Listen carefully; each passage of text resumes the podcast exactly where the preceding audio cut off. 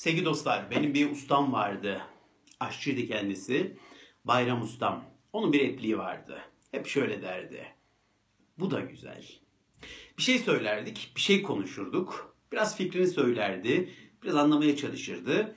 Sonra da derdi ki bu da güzel. Söz gelimi atıyorum yani. Saçımı uzattım diyelim. İşte derdim ki Bayram abi, Bayram Usta nasıl saç yakışmış mı bana? Şöyle bir bakar, şöyle bir süzer. Yakışmamışsa onu da biraz inceden söyler yani. Hani kısa daha mı iyiydi sanki size gibi falan der. Sonra baktı ki siz uzun saçınızı seviyorsunuz. Siz uzun saçınızla böyle sevişiyorsunuz. Bayağı böyle memnunsunuz o saçlardan. Onu da anlar. Der ki ha bu uzun saçını sevmiş. Bu şu anki görüntüsünden memnun. Onu da anlar ve sohbeti şöyle bitirirdi. Bu da güzel. Güzel güzel. Bu da güzel. Da güzel. İşte bir yemek var diyelim. Bayram Usta bu yemeğe şunu mu katsan? Şimdi atıyorum bir yemek çok anladığımdan değil. Mesela mercimek çorbasına süt mü katsak diyoruz mesela. Bilmiyorum yapılıyor mu ama. İşte bir düşünür, taşınır. Yani olmaz ama der. Ya denenebilir. Denenebilir. Olabilir. O da güzel der. Son videoda bahsetmiştim ya. O da deneyleri sever. O da oyun oynamayı sever. Deneyelim der. Olabilir. Bakar hatta tadı güzelse sonra şey der. Bu da güzel. Bu da güzel. İşte söz gelim geldim diyelim. İşte Bayram Usta, Bayram abi depresyondayım dedim diyelim. Şu an atıyorum böyle bir şey olmadı da. Orada da eminim öyle derdi. Bu da güzel. Bu da güzel Ömer. Bayram abi depresyondayım. E, güzel. Bu da güzel. O da hayatın bir parçası. O da hayatın içinde. Yani depresyonunuzu size sevdirir yani. O kadar böyle bir pozitif bakış açısı var ki. Desem ki Bayram abi ölüyorum o da güzel diyecek yani. E, ne diyebilir ki? E, ölüm hayatın bir gerçeği. Ölüm doğumun ikiz kardeşi. Canlı olduğumuz için er ya da geç ölüyoruz. Ne desin ki yani? Orada da diyecek ki e, bu da güzel. onun böyle güzel bir repliği vardı. Bazen hatırlarım. Bazen onun o repliğini taklit ederim. Bazen onu örnek alırım. Beynimi bazen onun beynini örnek alarak geliştirmeye çalışırım. Bu da güzel derim. Böyle bu da güzel. Onun kadar samimi olmasam da o samimiyete yaklaştığımı umuyorum. Bayram Ustam gibi bir arkadaşım daha var. O da Kanada'da yaşıyor. O da tek yaşıyor. Ailesi başka bir ülkede. Kanada'da tek başına bir yaşam mücadelesi veriyor. O da çok pozitif. O da Bayram abi gibi çok pozitif. Onun da kafası çok pozitif. O da öyle. Bu da güzel. Bir şey sorarsanız bu da güzel. Bir gün ona dedim ki Kanada'daki arkadaşıma. Sen dedim hiç üzülmüyor musun? Yani hiç böyle isyan etmiyor musun? Hiç yalnızlık çekmiyor musun? Ya dedim bu kadar pozitif olmanız dedim canımı sıkıyor yani. Bende mi bir problem var diye sorguluyorum sizin yüzünüzden dedim yani. Hep pozitifsiniz, hep pozitifsiniz. Dedim ki bu nasıl bir şey abi? Bunu nasıl başarıyorsun? Dedi ki bana saçmalama Ömer. Herhalde dedi üzülüyorum yani. Herhalde dedi bir sürü negatif duygu yaşıyorum. Bazen kendimi çok yalnız hissediyorum. Çok yorulmuş hissediyorum. Herhalde dedi yani deli misin? Herhalde bunları yaşıyorum. Ama dedi bu duygularıma çok fazla benzin dökmemeye çalışıyorum dedi. Evet yaşıyorum. Bazen böyle iliklerime kadar yalnızlık hissediyorum. Biraz yürüyorum, geziyorum. Sonra geliyorum uyuyorum. Uyku bana iyi geliyor diyor. Onun terapisi uykuymuş. Uyumak bana iyi geliyor diyor. Şöyle bir saat uyuyorum. Sonra diyor tekrar bebek gibi kalkıyorum. Ve diyor hayat devam ediyor. Eğer diyor ben, bakın burası çok acayip bir şey. Eğer diyor ben o duyguya benzin dökersem, o duyguyu çok derinde yaşarsam kendi hayatımdan çalıyorum Ömer diyor. Çaldığım hayat kendi hayatım. Acı çektirdiğim kişi kendimim. Yani bunları ben kendime neden yapayım? Neden kendime bu kadar acı çektireyim? Yalnız hissettiğim bir gün var diyelim. Gelmişim eve. Benzin döküyorum ona. O yalnızlık hissine. İşte söyleniyorum. İşte kızıyorum. Niye ben yalnızım? Bu hayatta bir türlü yüzüm gülmedi. Hep acılar. Bak benzin döküyorum. Bunu dedi yoğun yoğun yaşadığımı düşün. E ne olacak o akşamın Ömer? Ne olacak o akşamı bana söyler misin dedi. Daha da üzüleceğim. Daha da berbat hissedeceğim. Yarayı iyice kanırtacağım, kanırtacağım, kanırtacağım. O akşam izleyeceğim bir film varsa ondan keyif almayacağım. Bir şey yapacaksam onu yapmaktan. E dedi Ömer bu kötü geçen akşam kimin akşamı? Sana sorabilir miyim? Bu kimin akşamı? Bu kimin hayatı? Kendi hayatımdan çalmak istemiyorum. Kendi zamanlarımdan çalmak istemiyorum Ömer. Evet hissediyorum onları. Ama yaşıyorum. Ama biraz hallediyorum. Yine de hayata Pozitif bakmaya çalışıyorum. Zorluyorum buna kendimi diyor. Bakın sevgili dostlar, zorluyorum diyor. Bu çok önemli bir şey. Böyle zorlama derken hani böyle çok böyle şey bir şey değil.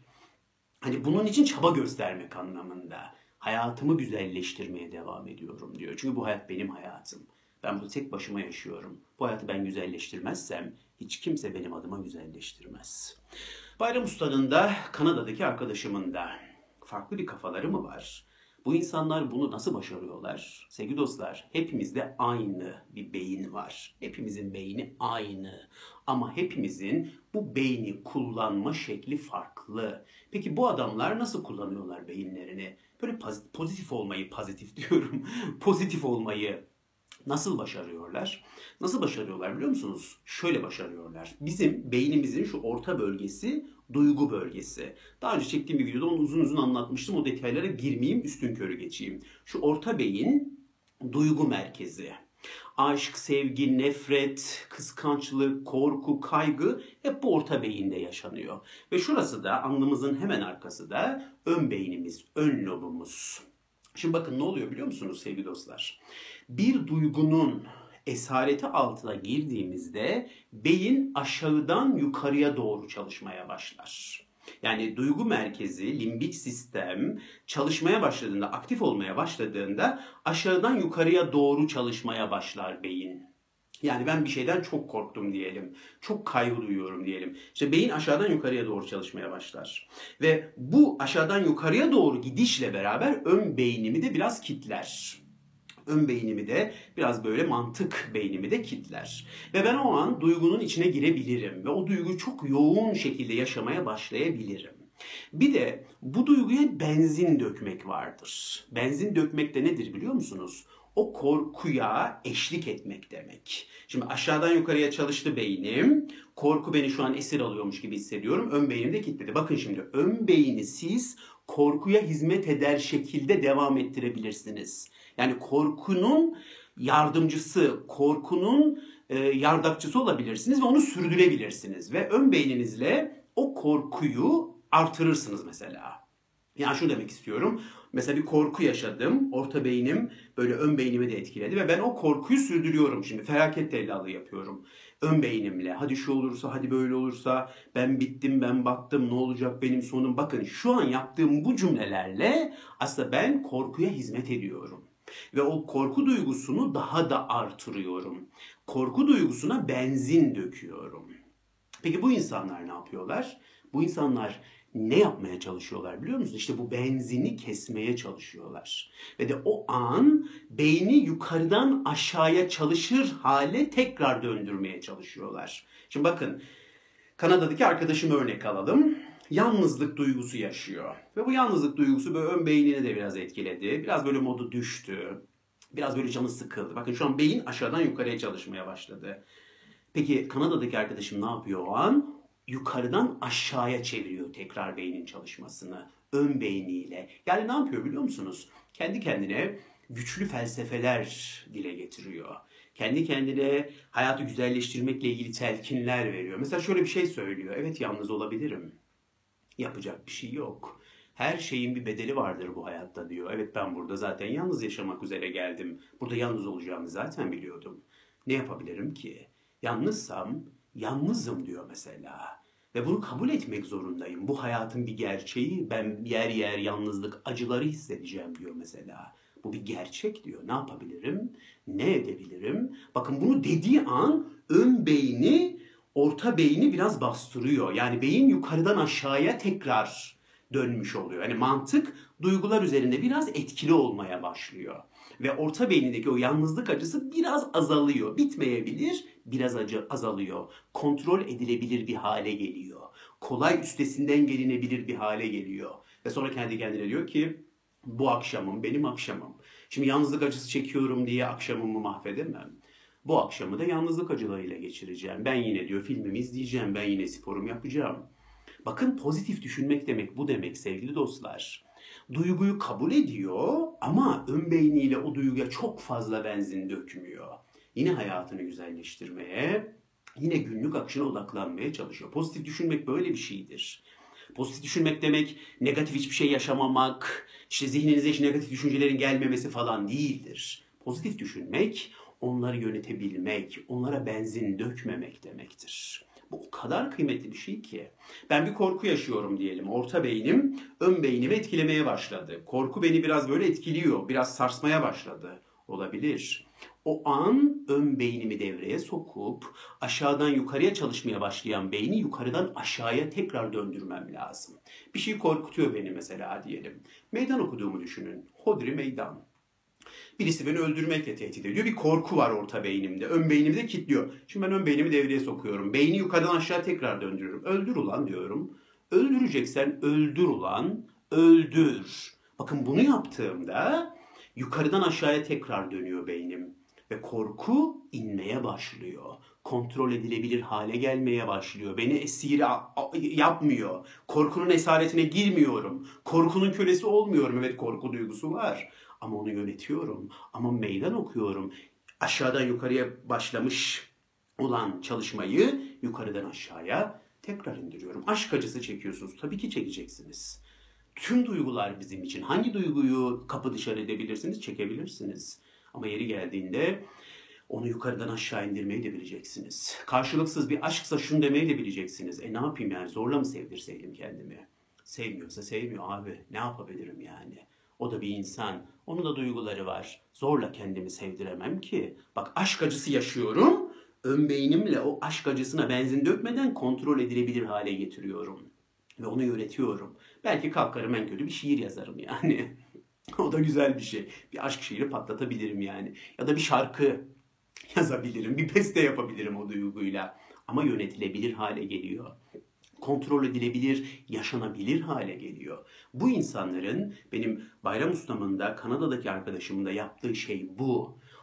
Duygu beyinleri onları tabii ki etkiliyor ama onlar yukarıdan aşağıya tekrar döndürüyorlar sistemi. Kontrolü ele alıyorlar. Bu da güzel diyor benim Bayram Ustam. Kanada'daki arkadaşım diyor ki bu benim hayatım. Yalnızlık acısı elbette çekeceğim diyor. Sevgili dostlar, size son videoda bir aktristen bahsetmiştim. 70 yaşında bir aktristen bahsetmiştim. Hiçbir film teklifi gelmiyor kadına. Şimdi bakın orta beyni üzüntü üretir. Çok normaldir değil mi? Üzülürüm. Lan derim ben bu piyasaya bu kadar emek verdim, o kadar filmde oynadım. Bir tane bile sinemacı bak aramıyor.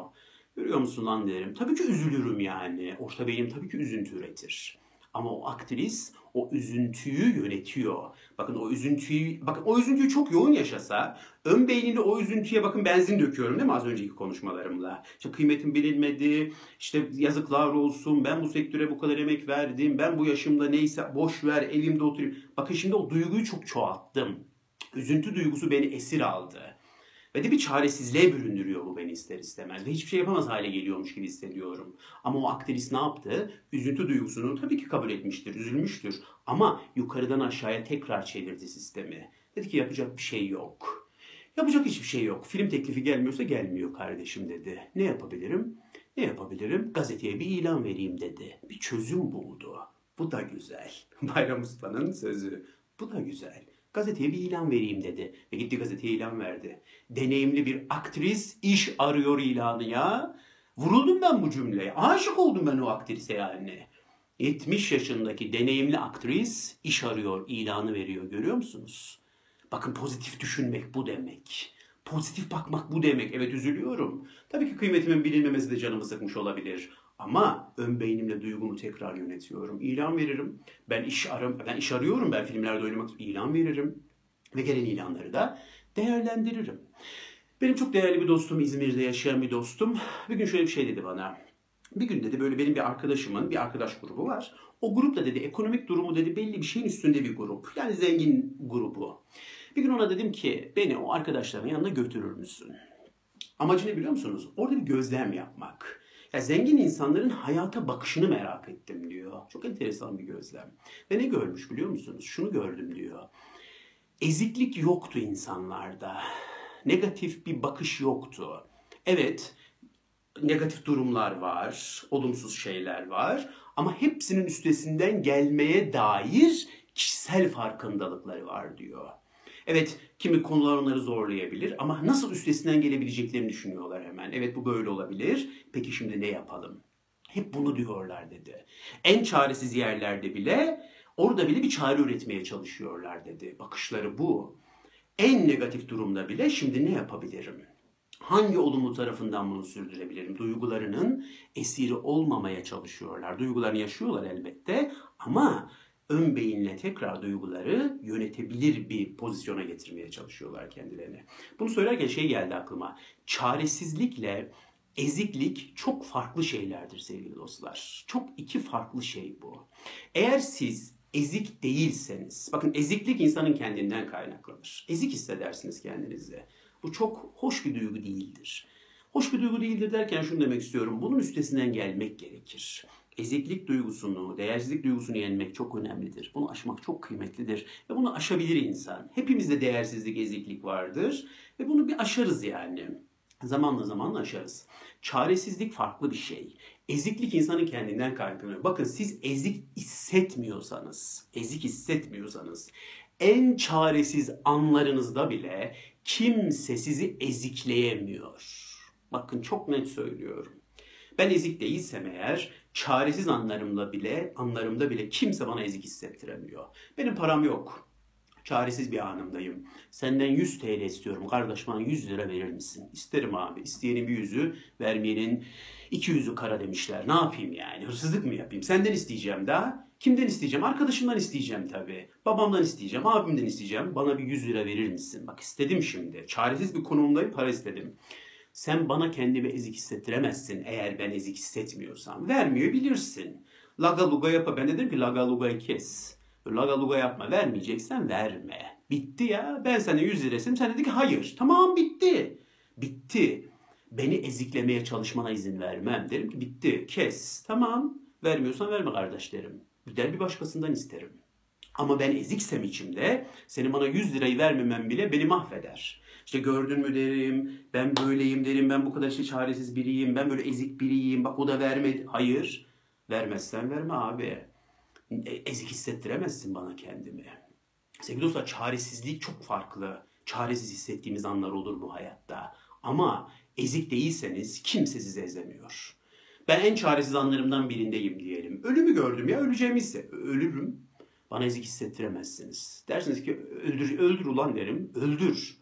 Senin ayağına kapanacak değilim. Öldür beni. Öldüreceksen öldür. En çaresiz anlarımda bile ölümü de göze alırım. Öldüreceksen öldür derim.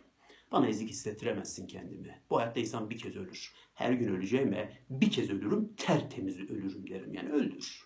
Ezik hissetmiyorsunuz eğer ezik değilseniz. Çaresizlik olur bu hayatta. Var hayatta çaresizlik. Benim de çok çaresiz kaldığım anlar oldu. Olur. Bu çok normaldir. Otobüse bindiğimde kart basacak paramın olmadığı günleri bilirim. Şimdi trajediye hiç girmeyelim. Şoför ödemişimdir yani. Hiç kartım yok, param da yok. Beni ücretsiz bu otobüse alır mısın? Almam derse inerim. Ne ne yapayım yani? Ama bana ezik hissettiremez. Derim ki lagaluga yapma. Olmaz diyorsan tamam bitti inerim. Bitmişti yürüyerek giderim. 3 saatse 3 saat yürürüm. Ama söylerim ama isterim. Tabii ki çaresiz hissedeceğim anlar olacak. Basit bir insanım ben. Sevgili dostlar pozitif düşünmek demek biraz böyle bir şey. Hayata bakışı farklı değerlendirmek. Yani duyguyu biraz yönetebilmek. Beyni yukarıdan aşağıya tekrar döndürebilmek. Geçen bir arkadaş ortamındayız. Biri diğerine diyor ki La oğlum sen ne kadar çökmüşsün diyor. Lafa bak. Çökmüşsün. Hani yaşlanmış biraz çizgiler. Normal herhalde yaşlanacağız.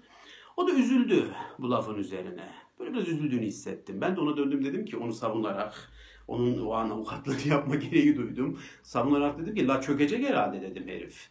La dedim o adam 5 tane çocuk büyüttü 5 tane. Sen dedim bir tane bile büyüttün. Sen çocuğun yok bak o 5 tane çocuk büyüttü. O dedim o 5 tane çocuğu, çocuğu muhannete muhtaç etmemek için dedim gece gündüz çalıştı. Ve dedim adam herhalde çökecek. Onun kadar çalışsaydı sen daha kötü çökerdin. Benim annem hep öyle derdi. Allah hiç kimseyi muhannete muhtaç etmesin derdi. Ben o adama, arkadaşım öyle dedim o diğer arkadaşıma onu savunurken. O dedim çocuklarını kimseye muhannete muhtaç etmemek için uğraştı. Herhalde çökecek. O çizgiler dedim her biri hayat deneyimi. Her biri bir bedel, her bir çizgi hayatta verilen mücadelenin sembolik ifadesi, metaforu dedim. Herhalde çökecek. Ben böyle deyince arkadaşım biraz daha böyle dikleşti. Sağ ol kardeş dedi. Beni iyi savundun. Hiç böyle bakmamıştım olaya dedi. Güzel. Ben de dedi böyle bakacağım artık. Ben de dedi bazen kendime diyordum lan ben erken mi çöktüm acaba diye. Şimdi dedi böyle diyeceğim. Ben de dedi böyle bakmaya başlayacağım. Bakın orta beyni ona biraz duygu hissettiriyor. Acaba erken mi çöktüm? Üzüntü üretecek ama ön beyniyle bunu tersine çevirebilir. Çökersem çökerim anasını satayım. Sen de beş çocuk büyüt sen de çök. Ben neler çektim sen biliyor musun? Nasıl mücadeleler? E, çizgi, çizgisi çizgi anasını satayım. Herhalde yaşlanacağım. Şimdi yaşlanıyorum diye orta beynim üzüntü üretiyor. Ay ben yaşlanıyorum. Bak şimdi ay ben yaşlanıyorum işte sonum çok. Bak benzin döküyorsun. Orta beynin ürettiği duyguya ön beyninle benzin döküyorsun. İşte yaşlılık çok kötü. İşte şu beyazlarımı nasıl saklasam, kırışıklıkları nasıl sak... Yok kardeşim yaşlanıyorsam yaşlanıyorum. Bak şimdi ön beynimi devreye sokuyorum ve aşağıdan yukarıya sistemi yukarıdan aşağıya döndürüyorum. Yaşlılık var ulan. Ne yapayım yani? Ben mi üretiyorum bu yaşlılığı? Yaşlanıyoruz işte. Beyaz saçlarım var işte. Aha kırışıyor suratım. Ne yapayım? Herhalde yaşlanacağım yani. Bazen kendimi değersiz hissediyorum. Orta beynim devreye giriyor.